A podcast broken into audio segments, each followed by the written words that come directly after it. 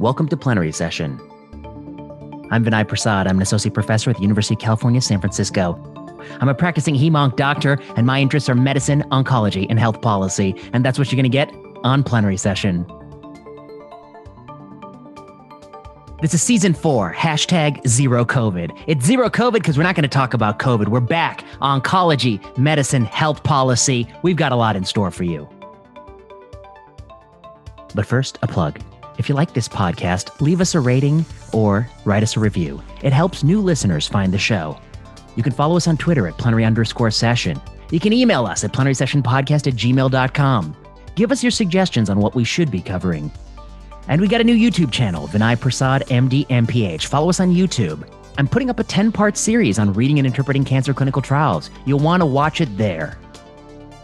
And if you really love this show, you can back us on patreon.com. Patreon backers get access to slides for lectures I give on plenary session. And with that, let's start the show. I'm back in plenary session, in real life edition, and I'm joined in the office of Dr. Nina Shah, the legendary UCSF professor of medicine. Dr. Shah is a multiple myeloma expert. She is an expert in CAR T cell therapy, and she is somebody who fellows love working with. I mean, this is somebody who I've heard nothing but good things about. Nina, thank you so much for sitting down and chatting. Thank you so much for having me. So you're you're you're a fan favorite. You're somebody who people have said I should seek out and sit down and talk with you. And you say, and they told me that you're the only person who's going to talk as fast as I talk. That's true. I'll give you a run for your money. okay, good.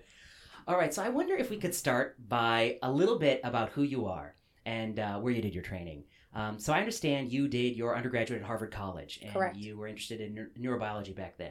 Yes. I did a major in cognitive neuroscience and actually focused on salivary immunoglobulin A levels after a religious experience. That was my senior thesis. And does the salivary immunoglobulin A level change after religious experience? Um, not statistically significant, but trending. Trending. yes, we get some confidence intervals in that. Oh, so you had already you had already learned a lot about biomedicine. Yes, Um, well, I tried. yeah, and then you went to do your um, medical degree at, at, at NYU. Correct. And you stayed on in New York City for a while. You did some research there, you did your residency there, um, and then ultimately decided to go to Anderson for your fellowship. Correct. I want to know about what it was like to go to Anderson. You know, I remember with fondness the time I the times I visited Anderson. I've been a few times over the years. It is an impressive place. It is a city of of cancer medicine. What was it like when you visited? When you went there? What was it like to work at Anderson? I really consider my time at MD Anderson to be a privileged time, and anybody who ever gets to go there, to work there, or be there, uh, they will all agree it's a wonderful experience. It is a freestanding cancer center, which has its own um, just benefits of, of everyone being focused on curing cancer, and I really enjoyed that. One of the reasons I chose to train there was, as you mentioned, it is like a city. I believe there's like 30,000 people that work associated with it or something ridiculous. Um, and, and there are so many facets of it. They, they really uh, try to make the entire cancer experience center in one place. And I think that allows patients to truly feel like their journey is, is focused on them and their disease. Uh, so I really enjoyed that. What drove me to, to to go there was that they had such innovation. You know, they were building this proton building, and it seemed like they were really focused on SPOREs uh, and other funding, and then other funding for junior investigators. For example, they really focused on applying for Ks and, and ASCO YAs. And so I felt that we would be very supported. And the most important reason I went there was Waun Ki Hong, who is the Mm, Division yeah, of Cancer Medicine leader, and he took such interest in the fellows. And now, as a faculty member, I think to myself, oh my goodness, this person took his Thursday mornings to be with the fellows. This guy, this giant, who was a division head at MD Anderson, and uh, having that kind of person support you from that level and supporting the youngers really was so motivating and inspiring for me. And we still talk about Dr. Hong to this day, all my co-fellows and I. That's wonderful. Now I'm wondering, you you ended up um, going into BMT and being on the faculty there for several years. When did you decide in your fellowship that that was the right direction for you? Myeloma, BMT, cellular therapy. Yeah, so I always knew that I was going to do hematologic malignancies, mainly because that means no surgeons need applied, so I don't have to work with any surgeons. But uh, so that's what I liked about it. And, and, you know, I think multiple myeloma is a wonderful internist malignancy because it affects so many parts of the bodies of the body, and it also is a chronic malignancy, unfortunately. But also, since people live for a long time, you build really nice relationships with people over time. So I, I like that aspect. I really liked the internal medicine aspect of it, and so I wanted to do myeloma, but I also had a strong interest in immunology because of my time after my residency. I did a postdoc research fellowship uh, in the lab of Raphael Clynes uh, at Columbia, and I had learned a lot about um, immunotherapy, I should say immunology, cellular immunology, um, T cells, dendritic cells. And so I wanted to apply that. And just serendipitously, I met my mentor, Dr. E.J. Shpall, who was looking at using cord blood derived immune cells uh, to treat cancer. And that's how I got involved in sort of the stem cell transplant of it, aspect of it, because back then you couldn't do cell therapy without being a transplanter. That was, and that's changed since then, but, but we can talk about that. But that's how I got into transplant really, because I wanted to do cell therapy for myeloma. That's interesting. And but your interest in cell therapy is, I mean, it would then predate even uh, chimeric antigen receptor work by Carl June, predates BCMA CAR T. You were in it at the ground level. Yeah, people t- thought I was weird because I was doing this project with cord blood derived NK cells and I was going to use them uh, for myeloma. And so I figured out uh, with Dr. Shpall's help, obviously, um, how to expand them from cord blood and show that they were effective against myeloma. And I took this project to Vail, and the Vail workshop leader laughed at me and said, No one would ever do this. No one would ever take cells from someone. And that's a ridiculous idea. Um, needless to say, as, as a first year fellow, I kind of, you know, hung my head down and, and walked back to my hotel room. But um, but we didn't know at the time, back in 2007 or 8, 8 that this was going to take off like this. Yeah, I think uh, n- nobody would have guessed, at least. Um, and, uh, you know, I once talked to Jim Allison, and he was saying in those years, um, people were still quite critical of even CTLA4 inhibition. Absolutely. Yeah. Back then, there was like the AKT mTOR inhibitor time, you know, and right. and very quickly everyone just started singing the immunology tune. I was like, who are these Johnny Come Latelys? Come on, we're the OGs. That's right. Everyone was in their TKI, corona That's kinase, right. chuck protein inhibitors, and now now look at them. Well, I was only interested in immune system. Yeah. I'm working at Sure PD one. Yeah, you were. You don't even know what that was before.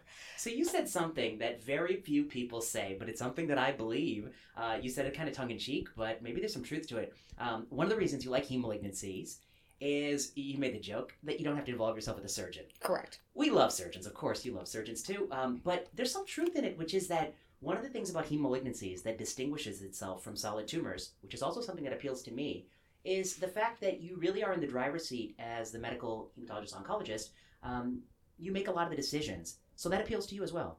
Yeah, I mean, I don't think anyone's going to be surprised to hear that I like to be in the driver's seat, but um, it just, I've experienced um, a really nice patient uh, doctor interaction just in heme malignancies. And I, that's not to say it doesn't happen in solid tumors, but I like being able to be sort of the captain of the team. And, I, and that comes with a lot of inpatient time and all those other things and people that are neutropenic forever and graft versus host disease and all those other things that come with heme malignancies but it's a very satisfying niche of cancer therapy and it comes with a really nice place to do immune therapy as well as cellular therapy When I talk to residents and when I talk to medical students about what careers to pursue in medicine, you know, one of the distinctions I draw is between driver and passenger. And I hope people out there don't get angry at me because I'll take the heat for this. Um, what I mean by passenger fields, there are a lot of passenger fields in medicine that people go into. There's nothing wrong with being in a passenger field. I think it's great for certain personality types. Some people love it. Um, things I think as passenger are anesthesia. You know, your goal is to facilitate the operation, but your goal is not to walk in there and tell people whether or not you think the surgery ought to be done. Um, pathology, your goal is to help people make diagnoses, which is crucial, I think, for medical care. But you're not the one deciding whether or not you're going to pull the trigger on treating someone with plasma cell leukemia at two in the morning. Um, another passenger field, I think, is radiology. They support us. We need them. I couldn't live without them. Uh, but they're not deciding these things. Um, I think there's some degree of personality that helps us choose. And those of us who go into IM subspecialties or surgical subspecialties, maybe we like to be drivers. What do you think? Do you think that appe- that's something about that? I think there is some additional responsibility to being where the buck stops, and certainly the buck stops with me in my Epic in basket and in the inpatient service. Yeah, and um, and and that's good and bad, and, and maybe you. I mean, I've never thought of it that way, uh, but perhaps that's one of the reasons that I like oncology in general um, as an in, internal medicine uh, subspecialty and particularly heme malignancies. And, and you're right there that ultimately i have to make a decision. I'm the person who designs the chemo. I'm the person who consents the patient and i'm the person who decides uh, you know how they're going to what, what pathway we're going to go. And then i'm the person who has the talk the hospice talk. So there's a lot there that i think oncologists in general have to do. Um, th- that does require a, additional aspects of the 360 of medicine Were you always so comfortable with all these parts, or when did you feel like you grew into being an oncologist? I have always liked oncology from a scientific perspective, but I would say that I've really grown into it in the last four years, five years. And that's funny because I've been an oncologist for a very long time, but being personally comfortable with patients has taken a long time. And that's weird because I'm actually a very big people person, Sure. as you probably figured out. But what I wasn't was somebody who was willing to be emotional with the patients um, because I felt that, and I don't know if this is because I really, really valued my time and efficiency as a working mom. Uh, but I really felt like I had to limit how much I interacted personally with patients because it was going to spill into my personal space.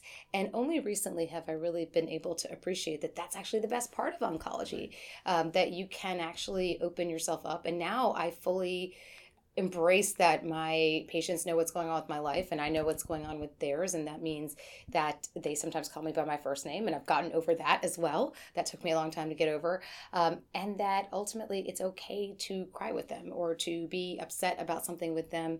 Um, and just feel them. And and so I, I feel like that last part has taken me time, especially in the past few years. It's very interesting. I always feel like the challenge with doing what we do is walking the line between having that empathy, feeling the pain of your patient, but you can never feel all their pain. And if you feel all their pain, it takes you away from the place you need to be to make decisions about what's best, what's their best interest, and to guide them, to advise them. Where to some degree you need one foot out of it. How how do you strike that balance? I think you make a really good point that you can feel some of the pain, but maybe not all of the pain, not only for the health of the relationship that you have for the patient, but that you need to walk out of that room and go into the next room for another patient who might be getting good news. And you have to feel their happiness, right? So you have to be a chameleon in some respect as a physician, not insincerely, but in, in, a, in a sort of diverse, flexible way. You have to be able to adjust to whoever's in front of you and whatever day they're happen they they're having that day. And one of the ways that I've tried to do that is actually cognitively to picture myself in that person's chair right then. And I've been really trying to do that more over the past four or five years so that I can sort of understand where that person is, how long they drove to get here, um, if they were late, why, if they, if they were, you know, had to be in the blood draw, if they're fasting, you know, all these other things that maybe make up some of their day. But I don't take that to the next patient because they're not sitting in that chair. Um, so there's just, I think there's ways we all try to do it. Uh, we never do it perfectly, but hopefully I can fine tune that as time goes on. That's the that's the right answer. I think. I think you said it very well. And uh, the, the the fact I can tell you're probably really good at it because uh, one of the things you allude to is you keep trying to be better, and I think that's a hallmark of people who are really good at it. Now I want to ask you this. I have moles in a lot of places. I'm sure you it may, may surprise you to hear. so So for of- a cancer doctor, that sounds like a different question by the Oh, statement, yeah. by the way. I have people who report back to me. Uh-oh. I get a, I get a lot of stuff. So uh, you know, I think people see me and they see someone like, oh, this is the kind of person who likes to know these things. So they tell me things. Good. Okay. I So- need to know these people. you, I don't know if you're if you're if you're the kind of person that uh, well I'm sure I think people do confide in you. Um, so here's here's the first things I hear. The first things I hear is from anyone who ever trains under you or works with you that you know people say you're an absolute joy and delight uh, to have as a mentor. Um, people tell me that you you know you guide them in part through their research. Uh, that's uh, that's commendable because I think there are a lot of mentors out there who sometimes even let that go. Um, but you also guide them through career decisions, through the tough part of life, and I think young people are craving that. They need somebody to ask those questions to, and I don't think they always feel like they can ask it of anybody. Um, have you always been that way? How do you approach mentoring your your fellows? Um, what you know, what is it about? How do you think about that? Yeah, I think mentoring is an extremely important job, and I didn't understand what it meant until I had a fantastic mentor. And I was blessed to have a mentor who I looked up to in every respect uh, when I was a fellow, and I still look up to her. Um, and she taught me that mentoring is a 360 job. Uh, you have to be a mentor and a sponsor. Um, that's that's sort of part of it. People say that those have to be two different people. It can often be the same person, um, and you have to be a person who can push when necessary and and not push when necessary and really try to find the best in the person by understanding him or her. And i've tried to take that to my mentees because I think we've moved from a time where the right answer is I want to do academic oncology and publish a bunch of papers and get a bunch of grants and you know go to a big institution and wear a short white coat forever. You know that that's those days are gone. Now it's how do I enjoy the time I have as an oncologist so that I'll be able to give to somebody. And in order to do that, you have to know yourself. And in order to know yourself, someone has to ask you the question, what's the most important thing to you? Is it being near your family? Is it getting an R01? Is it getting independent funding? Is it having weekends off? I mean, these are all things that you may not know about yourself or not feel comfortable saying about yourself until someone makes it okay to say. The more you know yourself, the happier you're going to be at your job. So you're satisfied, you'll be happy if your fellow does what is right for them, even if it's not the same as your career path. Absolutely. I think that, first of all, we are not clones.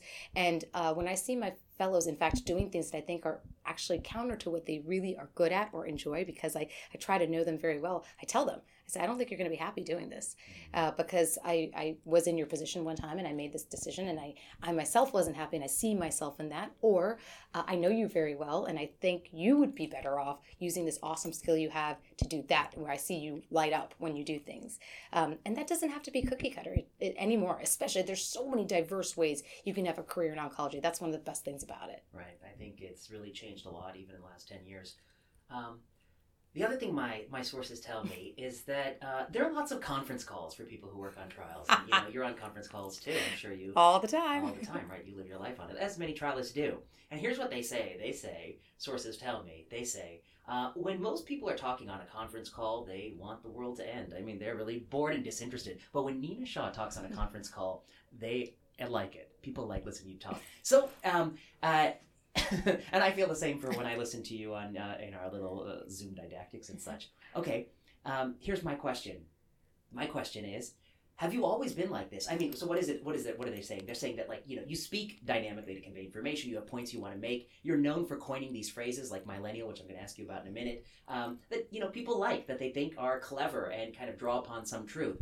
Um, were you always, uh, uh, I think, so um, personable in giving speeches, lectures, even casual conference calls, or is it a skill you developed? Um, how did you uh, find that? Is it something you take pride in or think about explicitly? Yeah, I think one of the things that we kind of are subtly taught in medicine is just to be bland. and yeah. I don't like that because I'm very exciting and I'm fun. And I think our job should be fun as well. So, one of the reasons maybe that somebody would like to be on a conference call with me is I always make a joke about something. Because am I if we if we take ourselves this seriously over you know an investigator call we're just to all be you know dropping dead by friday. So there's no reason to do that. And um, a little bit of humor goes a long way. People feel more comfortable with each other. Of course this is all you know within reason. You never want to be joking about something that's serious. But but there's a lot of times where you know you make an analogy and everyone's like yes you're exactly right. It's like that. And and it's kind of you know breaks the ice. I have always been somebody who uses humor to live life because i think it's a good coping mechanism uh, but uh, it's also one thing that makes people at ease and i think that's one of the hardest things to do a on zoom and b in life in general as we grow older and more detached from each other in some ways uh, we, we have to work at making each other feel more comfortable amongst other people. What about when you give, uh, you know, let's say you're giving an oral presentation at ASCO ASH. Uh, what are you thinking about then? You know, I go to so many and I feel like people are reading things. I mean, they've been coached to the point of reading. Uh, you know, uh, our study is a phase two study of uh, this antibody, and uh, we'd like to thank the investigators, as authors, and uh, the folks from Celgene. For, you know what I mean? Yeah, totally. So what do you tell people? How do you think about doing that? Yeah, well, I never want to be like the Charlie Brown teacher, you know, like womp womp womp, and then people are just like falling asleep, emailing their friends, texting their friends. Now, Ash and ASCO actually are a separate thing because you have to be very formal. There's no joking there. There's like very subtle, unless you're giving like an educational talking and have a few jokes. So, but the oral presentation is very formal. When I give other talks, I give tons of you know CME or whatever talks. Then I all frequently do make some jokes. Uh, as we tie in data and try to get people to pay attention to what what this means. So like I'll make a joke like, okay, targeting CD38, it's like Peloton, everybody's doing it. I mean, it gets you know, like, oh yeah, I'll, I'll start paying attention because I'm my goal is I don't want people checking email during my talk. Right. You know, you want people to have come there, spent the time for a reason, and get something out of it and leave, and they can you know check email later.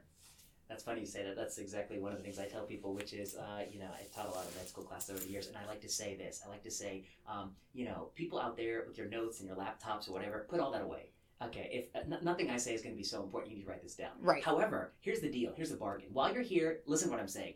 If at any moment of this talk, I disinterest you, just walk out that door. You know? because that's what I want as the speaker too. Like, it, I, I want to earn it. Like, you know, my job here is like I'm not here to just tell you boring things you could read in a book. I'm here to put it in a context that you otherwise wouldn't get. And and I feel like what I often feel frustrated by is you know people are everyone's glued to their phone. I mean, in all walks of life. right. Um, a side note: When somebody asked me to give a ride to the airport once, I said yes begrudgingly. I don't think I wanted to give this person a ride, but sure. And then the whole ride there, they're looking at their phone. So like, rude. Exactly. I was like, the only thing that you have to do on this ride is keep me entertained. They could have at least done carpool karaoke. Like that is a minimum requirement in the passenger seat. You Yeah. run the radio and you sing it. Exactly. You got to keep the, the driver driver entertained. Yeah, Okay. that's get the XM on there.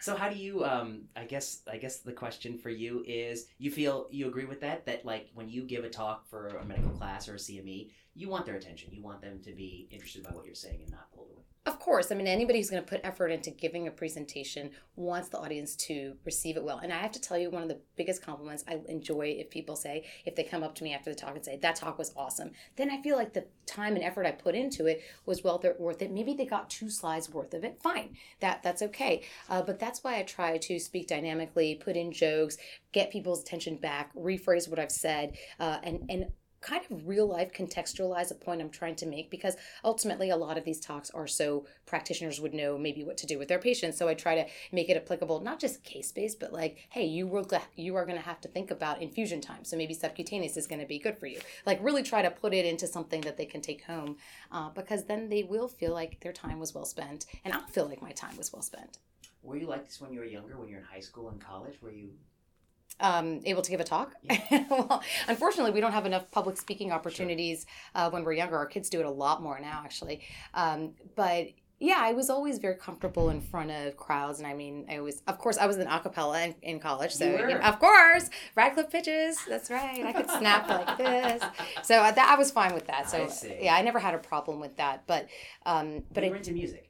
of course. Of course. Yes, for sure. I'm like straight up like there's always music somewhere unless I'm working. Can't work with music. We'll, yes, we'll talk about you that. You can't like write papers with music. No, no, I can't do that. I need to be like straight up in karaoke mode. Okay. Yeah. Okay. So millennial. Yes. It's not your only phrase. I mean, I thought this was very. I mean, it's very funny, and it's it's it's not just that it's funny. It's that it hits on some like eternal, like some deep truth, and that's why I think some it resonates with so many people. But my understanding of it is, and tell me if I'm wrong, which is that there's a generation of doctors who grew up in the era of novel therapy. I'm in this generation as well, where I don't know a world pre bortezomib or imids. Uh, I wasn't there when Barlogie's patient told him to give Thal to the, the first person. Um, and so I've grown up in a world where there have always been multiple options. I didn't just have Mel. Um, but doctors of a different generation, they have a different experience. Um, and you think that's that's an important distinction when it comes to how we think about multiple myeloma. I wonder if you might talk about this term Yeah. you coined. Yeah, I did coin the term millennial because there is a before and after. There's a before and after VRD, basically, in my mind.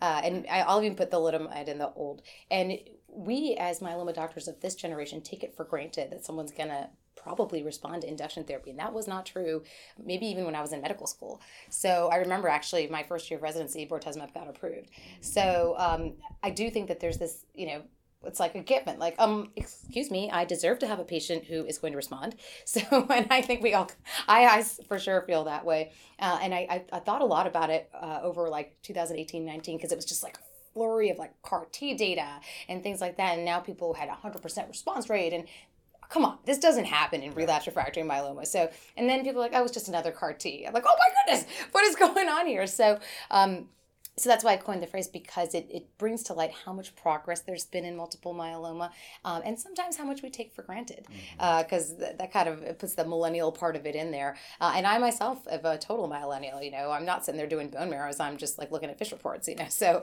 so uh, I'm, I'm part of that as well. So I wonder. I mean, I think I agree with you. I think that's a good point. That I think you know you take for granted that uh, where you talk about a thing like MRD before we didn't even talk about response. You know, Right. Um, when new therapies come along that push disease to lower thresholds, we invent new ways to quantify the disease. You know, uh, pre-imatinib in, in CML, uh, it was complete hematologic response. You didn't talk about BCR level Right. transcript. You didn't get close to it. Right. And now you're all talking about you know ten to the power minus six or wherever the hell you are with the your Yeah. It's always moving. Yeah. It's the Um, dog poop analogy. You've heard that, right? Uh, No. MRD is the dog poop on the carpet. You look deep enough, you're going to find it. That's why I call it Mardian myeloma. I see. Yeah. Oh, that's another good one. yeah. That's Anita Shawism. That's, That's what they call right. Okay, but here's what I was wondering. I wonder if you think that the young people miss uh, some things, which is, um, you know, sometimes I feel like people don't have experience giving. Like when you're in a tough situation in like relapse refractory myeloma, sometimes you give VD pace and you take them, and if you have cells, you give you give Mel again and give cells again. And I think young people sometimes they're reaching for I don't know the belantamabs, the selinexors, the panobinostats. Hopefully not too much, but um, they're reaching for the new drugs when sometimes you can get somebody uh, back to where you need them to be with some of the older drugs. But you maybe have a little experience with both. Yeah, I've done all of those, uh, all of the above, and some of them work and some of them don't. And I think when I'm getting to a point, and this is just my own practice way, but if I'm getting to a point where you have to give pace based therapy, there better be something right after that that you're planning. Like you're taking them to clinical trial or you have something in plan because that's not a long term solution. It's a bridge to something. It's a bridge to something. And so nowadays, I think people do that less because if there isn't a bridge to something, they are more likely to have the conversation. You know, like, okay, I could do this. It'd be one thing if you would give the pace and that person's going to make it to their daughter's wedding two months from now. That's different. But without that, um, I think you have to have a real conversation with people. And maybe what it is is that we're more comfortable with death now. I don't know. Um, but uh, that could be a flip side of it. You know, Yeah. we're, uh, and I wouldn't say giving up, but we're maybe we're more comfortable with saying, I want you to have quality of life, so I could either have you in the hospital for this many weeks with this aggressive therapy, or um, we could do this in clinical trial, or it's not going to happen. And I just don't know what the right answer is, but I think you're right that uh, people are willing, are less willing to do those sort of, you know, archaic chemo regimens. Uh, They do actually still do them in, in preparation for CAR T and all that stuff. Sure, But sometimes to get you yeah. there. But you're right. I think as a destination, it's not as popular as it once was. I Right. mean, there is something about the zeitgeist that has changed from total therapy to now, where we would think total therapy is kind of a bit. Uh, yeah, a bit much. A bit yeah, much. yeah. But we'll maybe we'll bring cars in the front, so we'll see. Let me ask you a question about myeloma and compared to other tumor types. Here's the question that I mull over, and I'm curious what you think. Um, you know, in multiple myeloma, there are no, in, in newly diagnosed conditions, there are a number of uh, cytogenetic abnormalities that you consider high risk. And how to treat a high risk patient is a subject of perennial debate um, because, you know, we don't have robust randomized control trials in every single high risk subgroup about what to do. And there are different schools of thought. I think there's some people, few in myeloma among experts, who would argue that you can just give VRD to everybody. Uh, there are a lot of people who think about implementing more treatments upfront early, DARA-RD, uh, DARA-VRD, or, or, or adding carfilzomib upfront or something like that, um, and then dual maintenance, uh, you know. Um, but if you think about a field like kidney cancer and high-risk kidney cancer uh, based on MSKCC criteria, I guess the question I have is, um, kidney cancer doctors, I think, are reluctant to change their practice even in sub high-risk subgroups uh, in the absence of randomized control trials in those subgroups. Myeloma doctors, I think, are more willing to embrace differences in practice based on, I think, circumstantial data such as better response rates and, and retrospective analyses and these kinds of things. Do you, one, I guess, do you think this is true?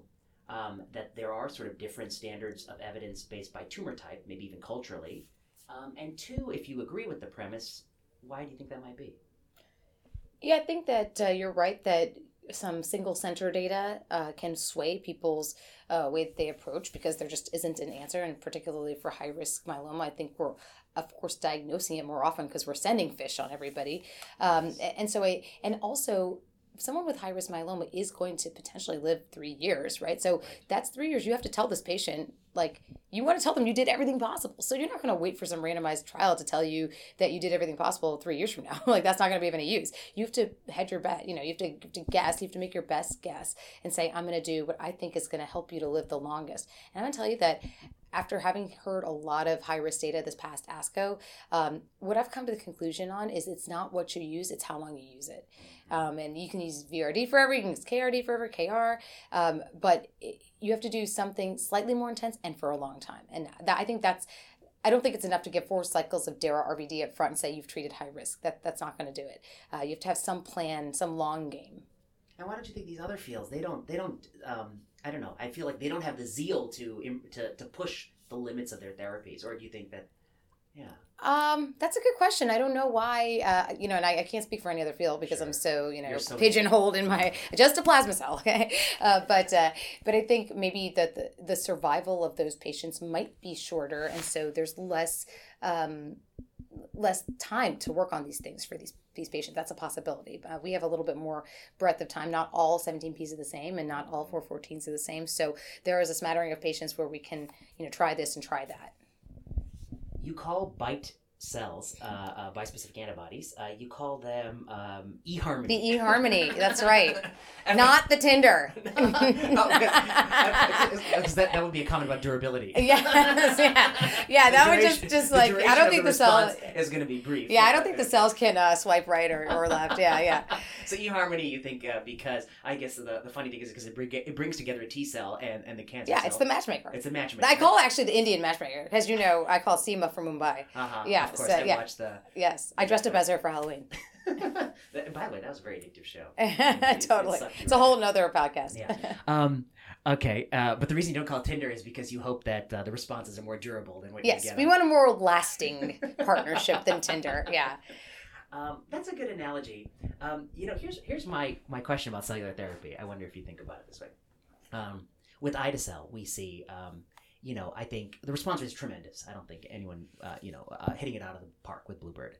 Um, and I think we knew that very early on. You know, I remember the, the first report of the phase one, and once they reached sort of target doses, any any decent dose, they had like tremendous responses. I guess the thing that I think some people were disappointed by um, was that I think people were hoping that with CAR T cell therapy, you would do what you had hitherto been difficult to do in myeloma, which is get rid of the last stubborn plasma cell. And I guess when we saw in the, the approval data that median PFS is something like 8.8 months, um, you know, I think, you know, that's, I mean, I- I'll be curious to know how you think about it. But I guess some people feel like I was hoping that there'd be some curative fraction there. What do you think? How do you think about this? Yeah, I think that myeloma is a really difficult disease because it's um, it, it's it's kind of got some uh, personality issues, so if you will. And I think this the cells that cause problems are the differentiated plasma cells, and those are BCMA positive. So my theory, my feeling is that um, all some of these CAR T therapies do a really good job of getting rid of every single BCMA positive cell, and some do better than others because maybe the density of BCMA may be different. There's an interaction, fine. But what they don't do is get rid of progenitor cells that are BCMA negative. And I do think there's a myeloma progenitor cell that we haven't yet identified, which may not be consistently the same amongst every patient. We just don't know because we haven't identified it. So uh, it's kind of like searching for something you don't know what you're looking for. It's like doing one of those black puzzles with just the black pieces and no no borders. So that's why I think there isn't a plateau or a long-standing one on the curve. Um, it's possible that some of the newer CAR T cells uh, and some of the new innovative ways of, of approaching these may address this. But I suspect it, the BCMA CAR T cell story is not closed as far as cure goes. I mean, I it, uh, uh, sorry, I should say I don't think it's curative yet. You don't think it's curative yet, Mm-mm. but you are optimistic that we may yet elucidate some target that gets us to the last cell. Yeah, I think that you know people that are much smarter than I am are hopefully doing work to understand the genesis of myeloma. And this comes from smoldering and MGUS. Even before that, uh, to understand, you know, what is it that you can identify as a progenitor cell in myeloma? And that takes a lot of uh, scientific exploration and back and forth, and back and forth, and and patients and people haven't been able to do it yet consistently. So I mean, that's the idea between this like dual CAR or CD19 idea. Um, so that data takes a long time to mature. But I do think that there is some other cell out there that, um, or in there, I should say, uh, that we're not hitting. And then as soon as that thing wakes up, boom, people uh, progress and they progress with BCMA positive disease. Right. Okay. Interesting. Yeah, I think that's been sort of an interesting question there. One of the things about ide-cel is the gap between the median PFS and the median OS is long, uh, quite long. 8.8 to, what was the median OS, like 20, 24 months. 24 months? Yeah. You're about to say something. Do you- how, do, how do you interpret that? Uh, we have other drugs after. You know, it's just no. The median PF, the actually the difference was bigger in the phase one data. It was 34 months for the OS with Yes. a similar PFS, um, and so that I think was reflective of the fact that people got other treatments like melflufen or I, I'm you know who Sure, sure, next sure, one. sure, sure. There were other things, and I think now that second 12 months is that you know they're getting other therapies and maybe they're redoing bendamustine and all things that they didn't get before. So um, that didn't surprise me uh, so much, and I don't think it's so much reflective of ide-cel, but it's reflective of other things that you can use in myeloma. The question I always have is that, you know, my understanding is like when these trials were run, they were hot commodities. Every Oh, yeah. patient I knew in a tri-state area Oh, wanted yeah. these things. And so what result, what happens at the level of the trialist is you end up getting a list, a long list of people who are potentially eligible, but you don't have all the spots on day one. You got spots that come and go. And so I kind of think of it like um, the wait list at a really good New York City restaurant. You get like hundreds of people line up and they tell you it's like a five hour wait for Momofuku or something like something Mhm. chambers. You get a long wait. And then what happens is there's attrition. There's some people along the list who keep dropping Yeah, out. they go to Taco Bell. they go yeah. to Taco Bell because they're hungry. Yeah, And so the right. people who sit sit in that momofuku right outside, stand out there for five hours to get the you know to get the food, are the people who when they entered they were less hungry. And I guess the analogy here is that to some degree the long CAR T waitlist in early phase studies kind of selects for slow growing tempo biology. I, yes and no because and every center will say they did it differently. I don't. It's it's. I just cleaned up my office, but I used to have this like calendar of like like when everybody was going and and what the you know input was going to be, who was the who was in, and we would just fight with each other. The, the four of us at the hmm. time in the myeloma group here just fight with each other about the slots, who was going to get what Yes.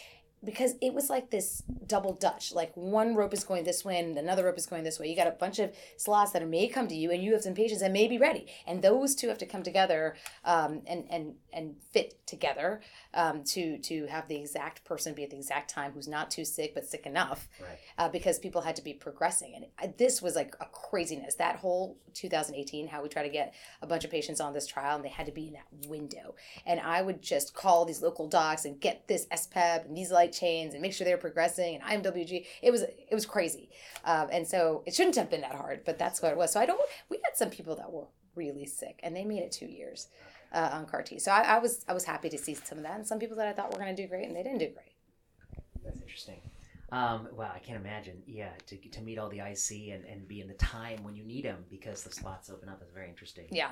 So I'm curious about, I guess, I guess uh, to shift back to career questions. I'm curious about two things. One, I guess, um, what made you switch institutions, and what makes people switch institutions in general? And then the second thing is, I guess maybe the maybe the second question is the first question, which is, you know, what is your career goal, Nina Shah?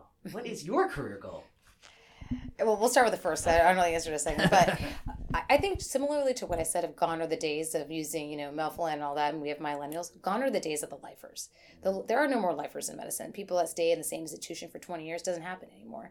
Why? Because we're all a little impatient. We all have a little ADHD about, and I don't mean to make light of that word, but or that acronym, but we are a little bit impatient about what's next. What else is out there? You know, is a grass greener? Um, and could we be more bigger fish in a smaller pond or a bigger fish in a bigger pond?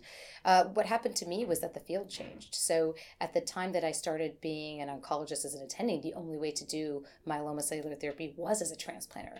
But uh, it's funny that you mentioned this thing about anesthesiologist to the surgeon. That's how I felt. I felt like being a myeloma transplanter was being an anesthesiologist to the myeloma docs because I didn't take care of myeloma patients and make decisions about induction, relapse, refractory myeloma, and on these trials. I just got did their MEL 200 and I sent them back. And I really did feel like my career was just like starting to slow down because industry had taken over cell therapy. And once in that the happened- BMT division. I was in the BMT division. And once that happened, there wasn't all the mentorship in the world and all that wasn't going to change. It wasn't going to change industry. Industry ultimately decides where these trials go, who gets them, who's at the podium. And I was missing out. And I had myeloma FOMO and uh, FOMOM, as I called it. And so I said, well, I don't want to do that anymore. Like, I want to do something different. And I thought about staying where I was, where I could have then switched over to just do myeloma, but then I couldn't do transplant. And I love doing transplant because I did, you know, the dendritic cell vaccine trial with the CTN. And I, I really do think transplant has a role. So I wanted to go to a place that did both. And that's why I ended up here. Serendipitously, actually, I just ended up here. They were looking. And I actually had interviewed for this job as a fellow really? going to faculty, Uh-huh. uh, but it didn't work out back then. But so I came back uh, for the second time, and um, it and it happened. It was just the best move I could have ever made. And, and and go on. What what has made it so good? Um, one, I get to do more of what I want to do. Like I, I was able to sort of grow into myself a little bit and do clinical trials of interesting things that are new. I completely credit uh, Tom Martin and Jeff Wolf for giving me opportunity. They just said go. They could have taken all the opportunity and been the first author and been the PI, and they said no, you take it, you go. And um, I really give them a lot of credit uh, for just being so generous to me, uh, and and they let me do what I wanted and they supported me and they made sure that the institution supported me. Uh, so I felt very well supported when I came here, even though um, we're not the biggest team division, Right. you know, and, you know, we're not Boston, you know, all those things, but, but I felt supported and the people, the people were key. And whereas I would have said my previous institution was a big cancer center, maybe there was a little more hierarchy there, it was more Texas based, it was a little bit more formal. Here it's very casual and it just it vibed well with me, and that's not a better or worse thing. It was the right thing for my place in life at the I time. And the size is different. I mean, how many BMT faculty are there in Anderson? Like 20, 30. Sure. And just just BMT. Just BMT. I mean, leukemia is like another 20, 30. You know, so uh, it's massive. leukemia, BMT, myeloma is almost bigger than our whole hemonc division. Pretty much. Yeah. yeah. That's why they can have a big party at Ash. Yeah, correct. Or used to. Yeah, I, I missed the I missed the invite. Yeah. um, yeah. So so I don't know. How do you feel about the size? You know, you went from being in like a huge. Everyone's talking about BMT all the time. To um, you know, you're one of what six myeloma doctors here. Yeah, yeah, it was four when I came. Now we're six. Um, I like the way we are now because I like to have a family situation. I truly feel like the myeloma docs are a family. That that's my thing. But not all people like to do that. Not all people like to be in a family. Um, so so somebody would be better, hap- more happy in a bigger department where you can kind of just do your own thing. Uh, obviously, there's more accountability when you're in a smaller group, um, but there's also a lot more um, facile nature. You know, you can shift things and start new interests in your department. Uh, one of the things that I have been really interested in bringing in our myeloma group is patient experience research. And so, with the help of my fellow Rahul Banerjee, we've been trying to do that. And he's been great because that's something we didn't do here um, as an interest. So, and for example, Sandy's been doing amyloid. So, you just have more flexibility to do the things you care about when you're a smaller group. What are your thoughts on? You know, you strike me as somebody who's just always. Um, I've, you know, I've never seen you not enthusiastic. I've never seen you not energetic. Uh, do you get tired? No. I guess my, my question is this. Um, you know, eh, eh, you have this personality type, always having energy, always being really, you know, positive person. Um, I think that's why people like to hear you on the phone. Uh, I think that's also uh, it, it's interesting in a time where you know I hear so much rhetoric about burnout, uh, burnout, fatigue, and I know a lot of people who are faculty at universities at different levels, and they call me, and I tell you what, if I were to quantify amount of how much time we spend, 60, 70 percent of the conversation is complaining about things. Um, you don't strike me as somebody who complains about things too much, or do you? I could probably complain in my head, but I've figured out that like I'm not I'm probably not going to change very much by complaining, so I might as well just do it until I can't do it, and then I'll complain. But I And burnout. How do you think about burnout? yeah, all of this is related. One, I'm not one of these people that's going to be a department chair. That's not my deal, because Why is that? I don't want to get more email. I'm the I'm the leader of small things. I, I'm like an internal leader. Like you need one process change, I can do that. Uh, you want to make sure that we're gonna now have printers in every room in the in the that was my idea in the clinic. So it's five seconds shaved off the appointment. That's me. You know, I do small changes. Um, I'm not a department chair. I'm not somebody who wants to do evaluations. I'm not any of that. But I am somebody who wants to make change, and that I think I can do better as a soldier than a general. Uh, so, so that's one thing. Regarding burnout, I'm part of it too, and I think this past year has been incredibly difficult for us uh, as physicians in general. And I'll speak as a general because we've had so many changes we've had to implement, and it seems like we're the only ones who have to do certain things sometimes. Um, and then academic oncology, severe burnout. The reason for that, in my opinion, is we all used to travel, see each other at conferences, go to investigator meetings. That was the fun part, right? Right. That's what made it worth it. Sure, we all like doing clinic, but two days a week, you know? So, um, and sometimes we don't do two days because we are doing an ad board or whatever. Those are fun things. They keep you nimble, they keep you communicating with other people, and they keep you connected. And I actually have an entire tight group of friends from a you know around the world, but specifically in the U.S. for myeloma docs. You know, we have our They See Myeloma Consortium (DMC), um, and And there's a lot. That's there's a- oh yeah, that's a whole hashtag in itself. Sometimes we let people in. That that's another story. Um, but uh, so we have that, and and I am good friends with these people, and I can't see them now. That like kind of there was nothing to look forward to. There was just work to do. There was more email. There was more Zoom. There was more just sitting on my butt and like you know like burning less calories per day. So so I think that did happen to all of us, but I I feel that my number one drive, I've learned this in the pandemic, is being with other people, and that is a lesson I'm taking away. Um, and I will, I will always prioritize that. If that means I have to have a lesser job, if it means I'm not a department chair, if it means I'm not this, it doesn't matter. I want to work with people that I'd like to work with because at the end of the day, we're people and we like people, or maybe I do. well, that's well put. Um, it- it's, it's very well put, very interesting, and I think you've articulated something that I hadn't quite put my finger on, but I think you're putting your finger on well, which is that whatever. Um, for people like you who are really sort of experts in a disease, um, whatever disease you're in, if you're in an academic university, there's almost two departments you belong to. You belong to UCSF, of course. We love you, but you also belong to the myeloma expert group. The My Celebrities, I call them. That's a good one. Yeah, My celebrities, yeah, Totally. and they are my celebrities, yeah. Um, uh, you know, um, you belong to that group, and the thing about that group is you see each other a lot, a lot, a lot. All the time, more than the people at UCSF actually. Correct. Yeah, because you're going to the same string of conferences. Mhm. You're going to often the same sessions. Mhm. Uh, people like to meet up after and you know get a drink. Uh, uh, and uh, and and and so those people. Um, you know, I see more and more in the era of Twitter where you see that, like, oh, you know, this person who does lung cancer at City of Hope is really good friends with this person who does lung cancer at Dana Farber, and their relationship might be closer than this person's relationship with their colleague at City of Hope. And in fact, Absolutely. number of hours spent together is higher, on these sorts of things. And what you're saying is COVID totally cleaved that. That's all done. it, it made it less personal. I mean, I don't even see my people here, you know, but I, you know, for example, one of my best friends in myeloma is Amrita Krishnan, who is at City of Hope. And we talk to each other all the time um, and do all these meetings, but like I haven't seen her physically in like a year and a half. Uh, same with Saad, like all these people that I, that I love, that I feel so close to. Um, and yeah, it, that's just been something disappointing, but necessary. And then how do you navigate? Uh, I hear that these groups, whatever the tish tumor types, there's friends and there's frenemies. Oh, yeah. That's less so in myeloma because we're pretty cool. Okay. Um, but I think in some other malignancies, I will not name names, Uh-huh. some of the more acute malignancies, Uh-huh. shall we say, um, there are some frenemies Uh-huh. um, and some competition.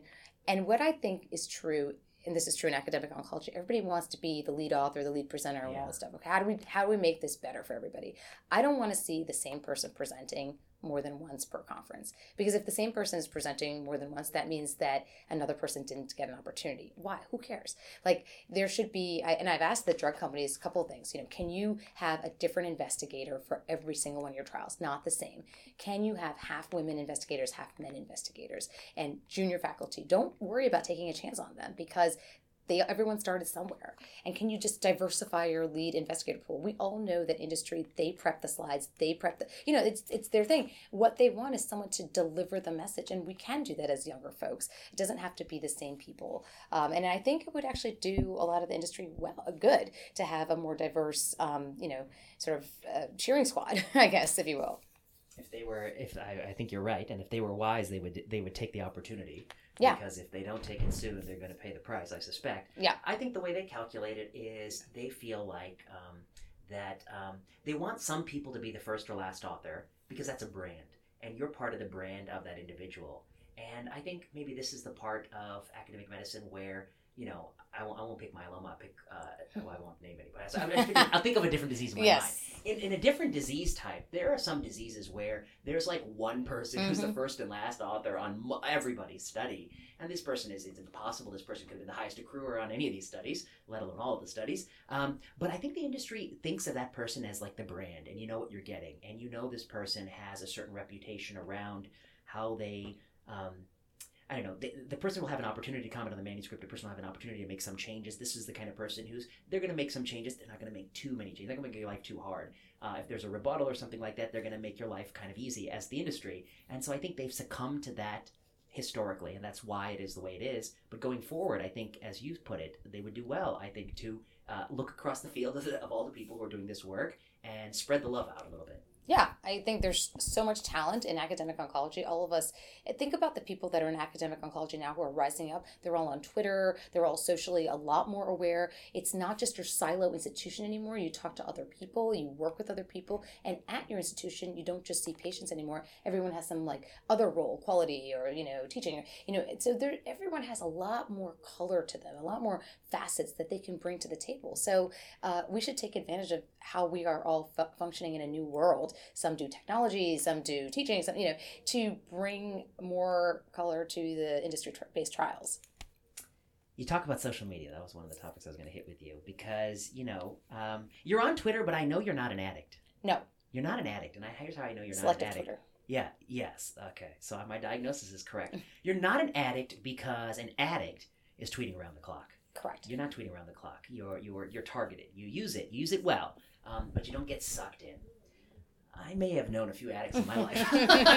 Yeah, I'm sure you do. I, I've heard, heard- read about a few. Mhm. Um, so here's my question. You know, a trainee comes to you, a junior person. They ask you for your social media advice. What do you tell them? How do you strike the balance? How do you use it effectively, but don't let it use you?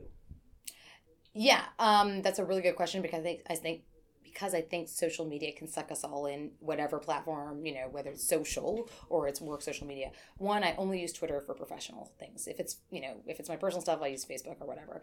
Uh, which apparently, like, my kids are like, that is so old. You know, like, oh my God, grandma uses Facebook. But anyway, sorry.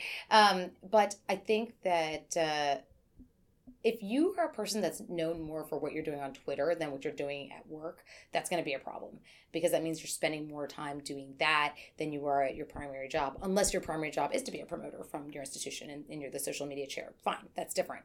Um, we all kind of have to do it, right? We all have to do it because uh, we have to it actually helps us know things more. I basically only tweet at conferences um, or events or things that are published that I am interested in, but I don't do like Saturday tweeting for nothing. Um, because I'd rather spend time doing other things on a Saturday. So um, I don't know. That's just me. The advice that I'd give to my junior faculty is to um, tweet content that's real. You know, don't be tweeting too many opin- opinions just yet until you feel comfortable in the field uh, that you, you can really comment intelligently on both sides. Um, and don't let it take up more time than it should be in the sense that you should do the manuscript first. I think that's well, that's good advice. I guess I'm impressed because I think it's, um, you know, I, I mean, I think I agree with everything you say. Um, I mean, I think junior people, I think you're right in the sense that one of the things you said that I think people don't say a lot um, which is that there's a moment in your career when you can start to give your opinion. And I, you know, not that we want to like, not that I want to disempower young people. I think young people often have the sharpest ideas. They have the best ideas. In fact, my, my, I'm not as sharp as I was when I was younger because I used to think better. I used to have like ideas that were more innovative than the ideas I have these days. But one of the things that I think you have to be careful of is when you're young and you have an idea, the best way to do it is to polish it into something that really stand alone. Put finish that, do that, and then tweet about it. But don't make the tweet the whole. Don't give your idea away in the tweet. Right. Um, especially if the idea is something that is counterintuitive or a lot of people don't share. Because uh, you know, in, in that forum, it's definitely going to be misrepresented. Right. That's like being on rounds as a third year med student. Be like, I really think we should do this instead of like going checking the labs and being like, oh, okay, I think the diagnosis is that. Maybe we should consider that. You know, yes. everybody had that person in their med school rounds. So yes, I agree. You uh, what I think Twitter lends itself to, and social media in general, is it really allows for some people to be um, uh, to be amplified, but without substance. And so there, and I've talked about this with some of my colleagues as well. There's people that are just like, if you just knew about them on Twitter, you think, oh my gosh, they're just an expert. But then you go PubMed them, and it's like, mm. so there should be like a Twitter to PubMed index. There is. Isn't there? I've heard this. Oh, okay. Well, I'll tell you about it in a second. But finish your thought. Yeah, I think that would be of like some use. Uh, not so much in Twitter. Who cares? But like if you're going to get promoted, you know, like how important are you on social media versus how much have you actually, you know, looked at this data and, and made some some contribution to the field. Yes. Okay. Well put. Okay. So I guess I would say I share your thing. Um, you know, I see people. I'll, I'll give. I'll, I'll take the heat for this. I see people say that like, oh, you know, in the future there'll be different paths to promotion, and you'll be a full professor because you publish papers you write peer review books, but you're a full professor if you just have some really good tutorials. And I'm like, no, no. I'm like, no, Gosh, now I seem like the old school and non millennial, but well, you know, mm-hmm. I'm, uh, uh, you know, I'm in the same boat. I'm like, no, you know, no, you're not. Mm. And I was like, you know, a lot of us are gonna have to be dead and long gone before you can create this system because I'm gonna not be happy with it. Um, but I guess why I think so way is that like you know, it's not that I think it's it's not good to tweet and write op eds and blog, etc. And I do all those things, and I do YouTube, and I'm doing this, you know, this podcast for the three people listening. Thank you, three. No, uh, you know, for the people who happen to listen. But tell your friends. Yeah, but it's not what it's not scholarship in the sense that it's not the same effort that goes into trying to get an article into a top journal. It's not so easy, um, and it takes a lot of stuff. And there's a push and pull between you and the reviewers, between you and the editors, what you want to get and what you can get and that is, I think, really sort of the the, the knife's edge of scholarship. Um, and I think that um, you're right in the sense that there is a disconnect between, I think, people who know what they're talking about um, uh, and people who appear to know what they're talking about on Twitter. Um, but the public, the lay public particularly, I think, is very poor. Even journalists are poor at discerning the two. Um, you joked about that index. The index that I'm aware of is the Kardashian Index, which is an index. Um, yes, the Kardashian Index. I heard about that. yes. So yes. The, the, the, yeah the, the crux of the index is that it is a ratio of your number of your Twitter followers to the number of citations you've accrued. Um, and I, I yes, I saw this. Yeah, and it, it is used to, I think, uh, you know, it's been used kind of viciously against people. They call them a Kardashian. You know, I, and unfortunately, I, I guess I score off the charts on the Kardashian. not, uh, not because I'm not publishing as much as I could, but because um, you know I just have too many. right. There's a numerator and a denominator to this index. yes, correct. that's Yes, the, that's the crux of a it. A kappa and a lambda. Yes. you got that, Milo. Um, so, but but here's the one thing I think it doesn't uh, account for well. I mean, I think like what is it trying to get at? The, the core, I think the thing is is the good thing it's trying to get at is like you know uh, uh, the, the thing I'll give it credit for is like you need to know what you're talking about, be very good at your discipline before you're just known for commenting about it. That's I think the core of it. Some of the actual failures with the index are, of course, like somebody who publishes four papers in Nature in their first year is some all star person you know, we know such a person. I mean, I guess I think David Hyman is probably the closest to such a person in our business. Uh, but that person will get crushed on the Kardashian index because citations take a long time to accrue, whereas Right. followers happen overnight. We need an impact adjusted index. Yes. I think this could be a nomogram or something. We See, okay, so yeah. now you're thinking ahead. Yeah, right? yeah, So if you're going to do it, I think you got to adjust impact. You know, Yes. there's there's M index, which is K, which is Hirsch index divided by years of publishing. That's one metric. Um, but you know, you have to think about that, not the problem of youth. Um, you also have to think, I think that um, to some degree, being a good communicator is a gift and a blessing in and of itself. Uh, you have that gift, so you know. But but you but um, but you choose to do it uh, verbally in person a lot uh, rather than you know in these forums. But I mean, I agree with you in, in general on all these points, and I think one of the pitfalls I see is like, um, be if you're too strident too early in your career, it's not the right time because there are lots of things you don't know. There's a lot of things you don't know, and a lot of things we don't know. Yeah, a lot of things we don't know. And I, I would say that there's something to be said for finishing a project. And when you have published a paper from beginning to end, you finished a project, and that takes time. And to be a finisher is actually one of the most difficult things for junior faculty, or senior faculty. And this is what I teach my mentee. This is what the one of the major things I say you have to be a finisher. I wasn't a good one, and I had to learn over time. Um, and that's why I meet, meet weekly with these guys, and I, you know, they have agendas, and and that if they can finish something, then it's okay. You can tweet about it, but just tweeting doesn't mean you actually did a project. It means you thought about something, you know. So, so I don't. Um, I think we joke about it, you know, about amplification and all that stuff, and and that that's great. But I think for junior faculty, the time is better spent on being being a finisher. Just doing one project from A to Z teaches you so much. You know, all the places that you have to be. Oh, nice. We thank the reviewers for their comment, and totally agree. Except we're not going to do this. You know, and that's an art. yes, that's an art too. Yeah, Yeah. review adulation. Yes. Yeah. Uh, totally. Well, I guess I agree with you, and that's one of the things I tell people, which is, you know, the last mile is the most important, and I'm not that interested in the person who almost climbed Mount Everest. I'm interested in the person who got to the top, which means that you got to finish the damn thing, get Yeah. the paper out, and I think that I always. Uh, people people I work with will know that I always harp on this, which is like one, finishing it means getting it from that, you know, here's all the data, here are the prelim figures, to writing it in a form that I can submit, which means it's got to be formatted correctly, and I need the abstract, and I don't want that abstract pending crap, you know, I need it like it needs to be done, and then when you get the reviews, I mean, you know, it's one thing when you've got 25 things to do, uh, like often happens in, to us in faculty, but when you're a trainee, often it's like the only thing you do. I was like, you got to focus and just get, get that done. And getting it across that last mile, that's like it's the hardest part. hardest thing. It's like getting to Eagle Scout. You know, it's just like, ah, you know, that last review or like the second round review is like, oh, actually, can you do this analysis? And you're like, oh, now I need a meeting with a statistician again. so that's just, you know, that's just painful. That's just, you know, like very, very painful. So it is really crossing that last part of it. So I actually advise people, in addition to that, is as you choose a mentor, when you're a fellow, you got such a narrow window to try to put your thumbprint on something. And you got to be cognizant that there are a lot of lovely people in this line of work who aren't good finishers. And and and, this is bad I actually. But I said, if the mentor, I was like, if the mentor hasn't published ten papers in the last year, I was like, you need to. The mentor needs a mentor, and you need to find a new mentor. So I Yeah. tell- I tell Yeah, yeah. um, And it's hard to know because sometimes those papers are industry driven and sometimes, you know, it, it really is hard to know. It, it, finding the right mentor fit, it is, it's hard. that's another good point you make, which is that I feel like um, if I'm interested in somebody, I'll print out a bunch of their papers and I'll read them, and I can sniff the ones that they've written. And there are a few people who are no, you know, I mean, obviously there's some things you can look at author characteristics, like they're the first or only, or they're like there's two authors and the other person is like their trainee or something. So like it's much more likely that they had a role in that writing. Right. But when you start talking about, um, you know, partition survival analyses, very complex survival analyses that I know, I know this MD don't know this stuff. That's right. I'm like they don't know this analysis, and then like the, all the middle authors are like employees of like the, the firm. I'm like, yeah, I know that. They, Oh, they totally. they I mean, that, this yeah. is everybody knows, especially with, for example, sponsored trials, Yes. etc. That happens all the time. Medical writers and such. And so, but I mean, if you really want to get a sense of like how somebody thinks and how they operate, you got to find the papers that they wrote and then read those papers, and then you kind of get a glimpse into it. Yeah, yeah, and it's hard to like pick out everything. You know, people have like 200 publications on their CV. It's hard to know. You PubMed them. Plus, my name is Shah, so forget it. Like, if you PubMed me, you're gonna get all sorts of like nephrology and whatnot. I But- need ORCID ID. To yeah, yeah, totally, totally. Uh, but yeah, it, it is worth. But just interviewing each mentor and the mentee together should do that. You know, you should each meet each other and figure out if it's a good fit.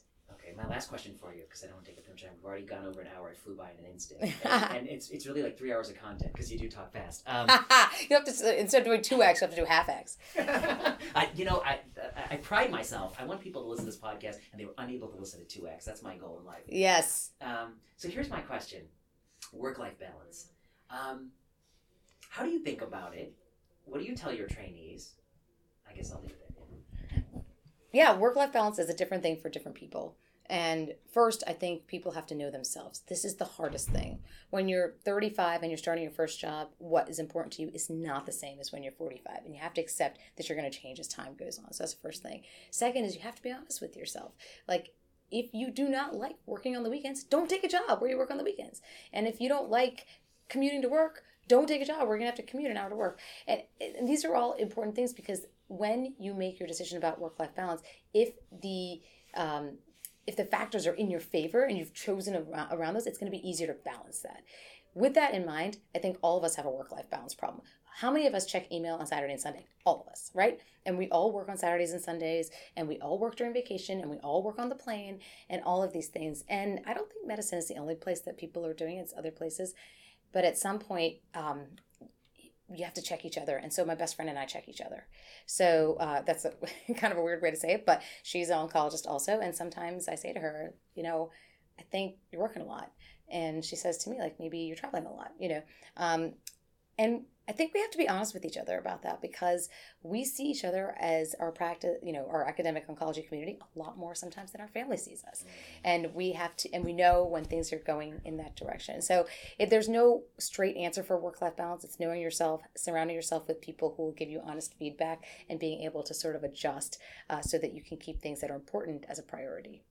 That's a really good answer. I guess I can also tell you're not on Twitter too much because on Twitter the pendulum has swung to like you know the social media gestalt these days where people are I think the like the midpoint of Twitter, med Twitter, wherever that is. I, I think it's like closer to the point where um, uh, if you suggest to anyone that they ever have to work on a night or a weekend, you're a bad person. You know, like that's how that's how they've the pendulum has swung so far. And I think what you articulate is that the realistic truth that a lot of people are working nights and weekends. Everybody's doing it. Everybody's doing it, and we're in a. I hate to tell people this. It's like you know these are competitive businesses.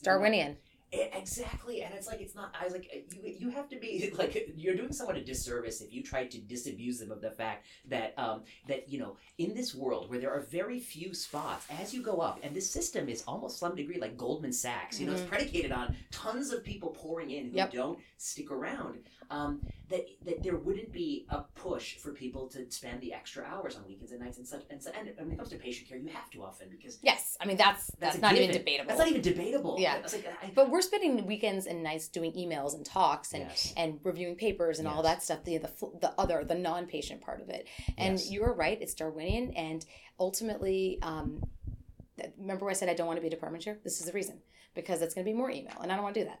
So. Um, I mean, I'm just, and I wouldn't be good at it, but um, I disagree with that. but Um, but yeah, it's those are the decisions you have to make. How many titles you're going to have, and how many papers you care about, and do you really want to be the lead author? Does it make that much of a difference? It does when you're younger, and as time goes on, maybe you change your priorities.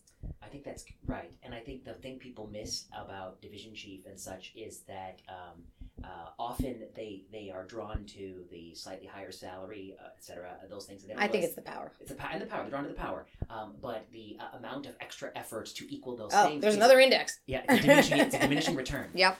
And then Yep. the other thing I think that people succumb to, this is my hypothesis, uh, I'll give it to you, which is that um, many people in this line of work have some degree of discontent. Uh, that there are things we're grumbly about and there are things we're happy about. And we all have our, our, our, our, our- Absolutely. our spot. And they look at the person who's at the top and they see that person and they say, this is somebody who's um, their thermostat is set differently. They look to be happier than where I am. They're less discontent. They're more bubbly, blah blah blah, etc. And they think to themselves that if I were to someday have that job, I would have the same satisfaction. But what they don't realize is that spot. Uh, the selection filters for that spot is the person who is more happy, uh, and that you know the people who had sort of where my thermostat is, they didn't get to that spot because nobody wanted them to be the boss, you know. Yeah. Um, and so I think it's this irony that we think that these positions are so great, um, in part because they, I think, attract, you know, mostly, uh, often charismatic people or good talkers and those sorts of things. Um, uh, although not always in this line of work. It's also True. Some lab rat who discovers something, you know, often gets to the top. But um, but I think that they mistake that if I were to have that spot, I would be that person's uh, sort of happiness scale. Yeah, I mean, happiness is a choice, right? That's right. And I, think, people that's forget that. people forget that and you know there's somebody who sells tacos in a truck and that person's happy so um, things could always be better things could always be work, worse I, I feel very blessed that i've had happiness um, but I think telling someone that they're not going to have to work nights and weekends is like telling the whole, you know, med school team, like, you don't have to look at any of the patients before we go around, but then there's that one person who's going to do it, Yes, and they're going to get the A in medicine. So, Yes, yes. and we all know who that person is. So, so it's just, it's the reality of where we live, and ultimately, you can always work harder. You can always get another title. You can always be a bigger position. You'll be president of this society. There's always more to do. You have to decide your thermostat for how much is enough. That's well put. I'll tell you one last joke. Uh, I had to, I, uh, it was one year in my life, maybe 2016, 2017, I did uh, just an obscene amount of travel, and I won't even tell you how much, but it was a lot of travel. I was traveling like all over. Um, and because I, I, I guess I was still in that phase where, like, I was like, oh, I was in the mindset of, like, if somebody invites you to give a lecture, you go give the lecture. Um, and, uh, You're and- boarding group one. you You roll up in there, seat 9A. Did I get upgraded? Yeah. Okay, he's on the head of me, upgrade list. and yeah, you get upgraded a lot, you know, it, and, and and and you go from like not being invited a lot to being invited a lot. Okay, but then um, I was like so done with it, and I could just feel it, like you know, you just so. cr- I was, I was like, I traveled so much, I was like crippled by travel. Um, and then David Steensma told me something at Harvard. Uh, David Steensma from Harvard, the MDS doc. Um, uh, before Now at Novartis. not Yeah. Novartis, yeah. Um, he told me. Um, he was like, you know, you need to sit down and, and, and pick six months of your life and call it no travel six months, a like a stay case, stay stay back. Also known as co- COVID. Ah, and then COVID hit. Yeah, you see where I'm going. And then COVID hit. And I will tell you, David Steensma, uh, I was like, your advice has been taken. And I'm dissatisfied. Times, times three. times three. Taken times three. And and now I have a new pledge, which is I'm going to pick six months, and it'll be a ban on Zoom, and there'll be no Zoom. And What? so- yeah, I'm gonna do. I'm gonna pick six months. I don't know when it's gonna happen. I'm gonna pick six months. retirement. no. and you're not going to do Zoom? Here's what I'm gonna do. You want to talk to me? You're gonna have to have me in your office, like Nina Shah has me in your office right now. And if you don't want to talk to me, I'm not there. What You know, about department meetings? You got to do Zoom. I'm gonna either be here or They're not going to be in person. Come on, they're never gonna be in person again. There's going to be there, like for example, and we don't have to record this, but there's going to be part meetings that we have, um, and we've just been like, no, we don't want to have them in person anymore. Especially at institutions where there's a lot of campuses. yeah, I know. a lot of that, that which ours is but um and so that that's a that's a potential but but going back to your thing about traveling you know it's like there can be there's like travel fomo there's like uh you think you want to it's a celebrity status like you why didn't i get invited to that talk how come? Oh i got invited to this. Oh my god i'm gonna go to arkansas and get this talk. Oh my god. You know and and you know i'm gonna stay in a you know a hilton you know a house thing and I, whatever. But it's it does get there's diminishing marginal return for some of these i think. So it, it- that's another thing that junior faculty can learn from is like some there's an optimal amount of travel. Yeah, I think somebody told me, and some of these talks not worth giving. yeah. Um, totally. Nina Shah, thank you so much for this. Thank Um, you I, I, uh, uh, your, your, your concerns notwithstanding, I am going to do my six months of zero Zoom. i'm gonna see about that I don't care what the consequences are. Depart- Okay. Department, you, y'all ain't, you're not, you're not gonna miss me. you're not gonna miss me. at the department. You know, but I'll find a way. I'm gonna pick six months, and I'm never gonna be on that Zoom. I can't do it anymore. I can't. You've reached your Zoom MTD. I can't. Yeah, yeah. I got two dose limiting toxicities. Yeah, I've reached yeah. MTD. I can't shine the light in my face anymore and talk loudly while everyone turns off their damn screens. I don't know how my talk is being received. Oh, what's the worst? it's the worst. I have all these jokes and no one's laughing. There's it's like dead silence. I know. I don't know if it's a, like you know the hearing, and then one more of this. Oh, can you can can, can you all see my screen? Can, Yeah, can, yeah. You know, it's like enough of the. Those are all Zoom drinking games. Like, oh, you're on mute. Drink. Can you see my screen? Drink. Oh, for some reason my slide's not sharing. Drink. You know, these are all Zoom drinking games that should be employed. You know, whether it's the morning or And the, the best person is the person who like it's the first time they've ever opened Zoom on a Mac and they haven't given the permission to uh, the, Access their- yes, yes. right. The initial in, Mac initiators. Oh man. Yeah. Each time, there's Yeah. always it's like There's always one. there's always one. Never share your screen. Exactly. Well, Nina Shah, this is a real pleasure. Thank you so much for your time. Thank you. Thanks for listening to Plenary Session. Plenary Session was produced by Kiana Klossner. Music by Ian Straley and Audrey Tran. Plenary Session is not medical advice. The views and opinions expressed on Plenary Session are those of whoever said it.